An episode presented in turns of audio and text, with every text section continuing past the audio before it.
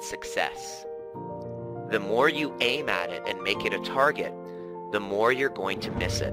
For success, like happiness, cannot be pursued. It must ensue. And it only does so as the unintended side effect of one's personal dedication to a cause greater than oneself, or as the byproduct of one's surrender to a person other than oneself. Happiness must happen, and the same holds for success.